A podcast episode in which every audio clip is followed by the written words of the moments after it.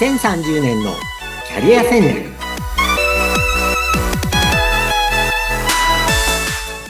こんにちは。人材開発コンサルタントの山岸真嗣です。アシスタントの相本幸子です。山岸さん今回もよろしくお願いいたします。はいよろしくお願いします。さあ前回から就活生の皆さんに向けて、まあ、もちろん転職活動するもう働いてる大人にとっても非常に有益なお話を伺ってるんですけれども前回は自分を見ること自己分析の大切さについてお話を伺ったんですけれども今回は企業側の研究仕事の研究っていうところについて、えー、フューチャーしてお話を伺っていくということで間違いないでしょうか？はい。えー、前回はですね、えー、大学生の就活現場からの1回目として、自己理解、就職とはそもそも何ぞやっていうことと、えー、自己理解、自己分析の話をしました。はい。で、今日はですね、えー、もう一つ自己理解と合わせて大事なのが、うん、えー、仕事研究、うん。どんな世の中には業界があって、企業があって、うん、仕事、職種があるのか。そういうことの研究の大切さっていうお話を、学生向けにしている話をし、えー、させていただきます。はい。これはおそらく、あの、転職を考えたり、将来の仕事を考える大人にとってもですね、えー、有益なのかなと思います。はい。で、学生さんにこの仕事研究で最初に話す話としては、ええ、なんでこれが大事かっていうと、完璧な会社、仕事っていうのは存在しないからだよって話をします。で、前回お話ししたように、こう、就職活動で、こう、一つの会社、仕事を選ぶっていうのは、自分がお付き合いする、まあ、パートナーを探す、パートナーに出会うのと似てるよって話をしました。ですから、就職活動自体が合格不合格じゃなくて、まあ、相性診断に近い。で、うん、出会いの場なんですよね。うん、で、その時に、まあ、仕事研究の話に戻るとですね、まあ一般的に学生さんこんなこと考えるんですよ。有名企業で、給料が高く 仕事のやりがいがあって、はい、成長性があって、残業が少なくて、転勤がなくて、土日休みで 子育てしやすそうでみたいなね。で、そんな会社ないじゃないですか。そんな会社ってそんな仕事はないんですよ。で、これはね、まあ、あの、お付き合いするパートナーに例えると、まあ、例えば男性を例にすると、かっこよくて優しくて、背が高くて高収入で、趣味があって、で、そんな人いないじゃないですか。いたとしても、ね、そういう人は浮気しやすいかったりするんですよ。うん。女性にモテすぎてね。でそういうね、相手を探すのと一緒なんですよ。おそらく。なるほど。で、そう。で、しかもね、就職活動って短期決戦で、まあ、誰か一人、えー、一社と卒業までに両思にならなきゃいけないんですよ。ですから、そのためには、えー、前回の自己分析に加えて、仕事研究をして、はい、自分は何を重視するか。うん、これは就活の軸って言い方をしますけれども、それを決めることがとっても大切です。うん、で、これはあのね、大人にとっても一緒なんですよね。常にね、やっぱり、あの、いろんな、あの、条件って、もう大人になればなるほどむしろですね、いろんなこと知りすぎてしまって、ね、こう、ハードル上がることも多いんですよね。うん、うんで、もう一つだから学生さんに言うのは、皆さんが知っている業界仕事って世の中の一部なんだよ、すごく少ない部分なんだよって話をよくします。そうですね。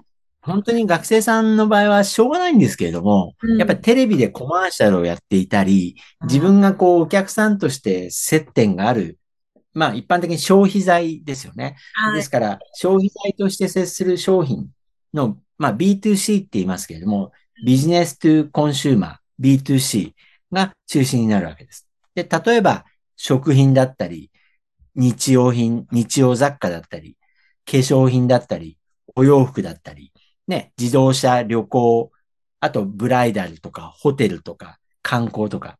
で、そういう業界は分かりやすいんですよね。ね自分がテレビでコマーシャル見てるから。あるいはその自分が使うことがあるから。はい。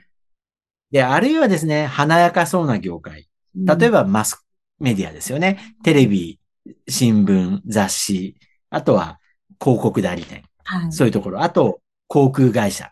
うん、CA さんとか、成田空港や羽田空港で働く人。うん。あとは最近はやっぱりコンサルティングっていうのが、なんか何やってんのかわからないけど、かっこよさそうだっていう話は結構ありますよね。うん。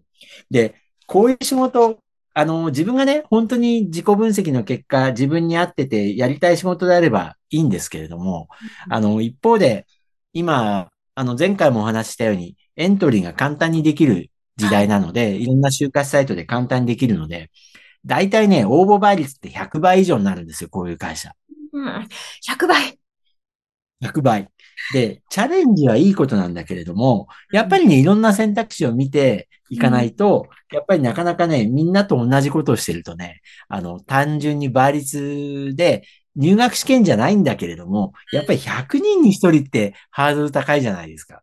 なりますね。そうなんです。で、そういう話を、あの、よくします。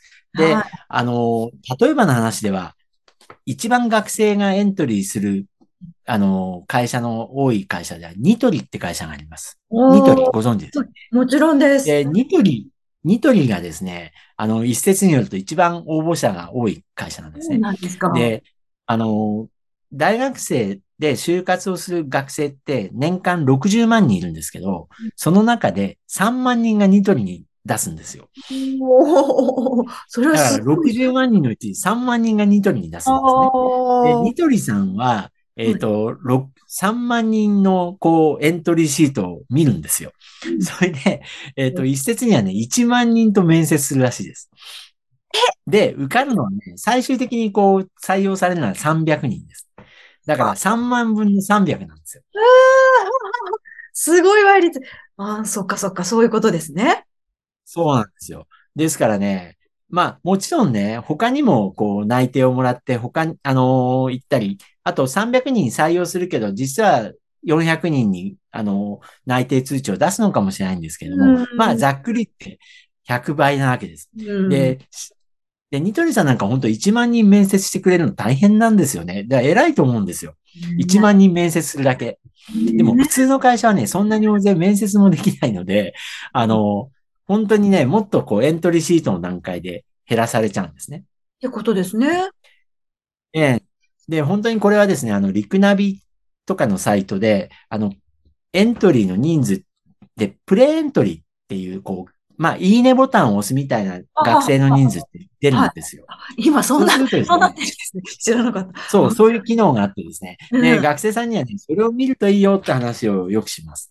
そうする。るとですね、皆さんが本当に知っている、あのーまあ、化粧品とか、はい。まあ、女子に合いそうな化粧品とか、お菓子とかね、うんあの、そういう、まあ、あと、飲み物とか、こう、まあ、そういう業界はですね、軒並み何百倍です。うんそのいいねボタンを押した人も。なるほど。で、実際何人がエントリーをするかはわからないんですけれども、えっ、と、やっぱりね、そういう、みんなが憧れるのもわかるけれども、やっぱりそこも出してもいいんだけれども、違うことも考えていくといいよねって話をよくします。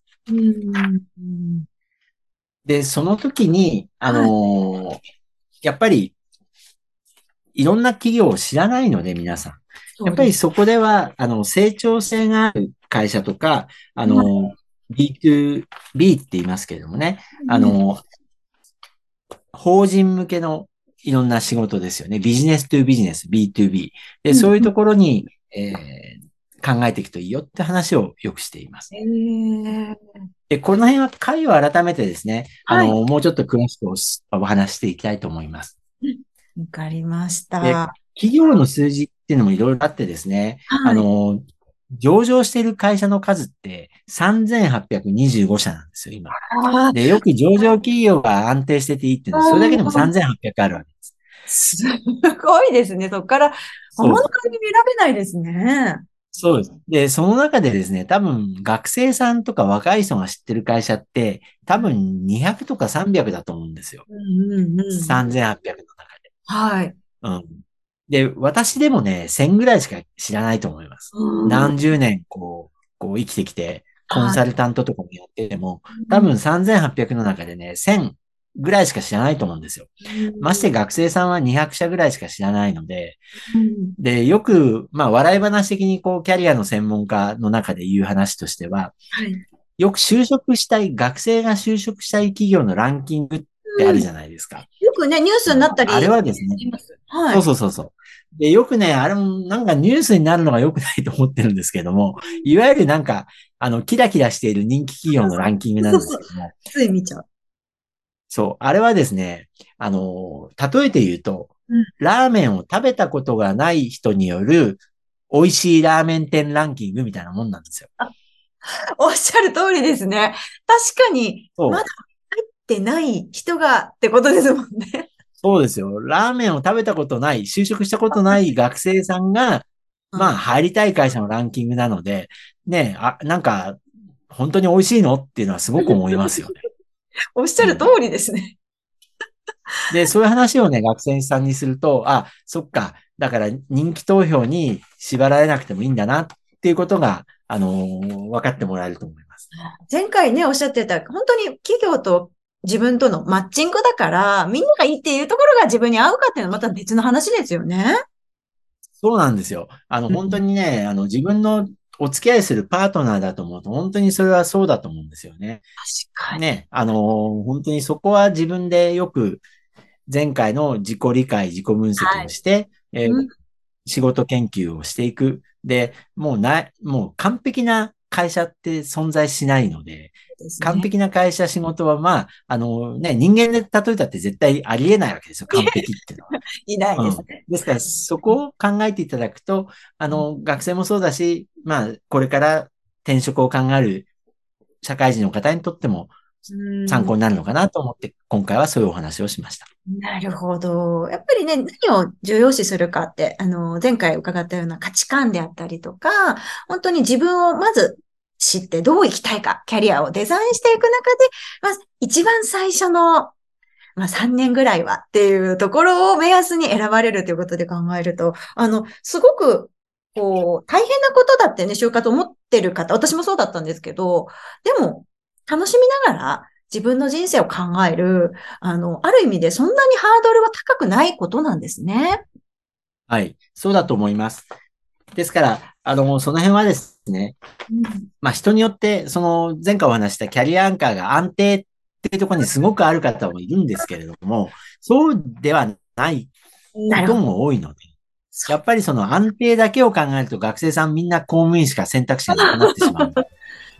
そうじゃないよって話をよくします。いやすごく、あの、もう就職活動は20年前に終わってる私でも、すごくこう刺さるお話聞かせていただいたと思います。自分を知って、それに合う企業を見つけるってまさにね、マッチングなのかななんて思うんですけれども、はい。また今回もあっという間にお時間過ぎてしまいました。楽しいお話伺いました。山岸さん、今回もありがとうございました。ありがとうございました。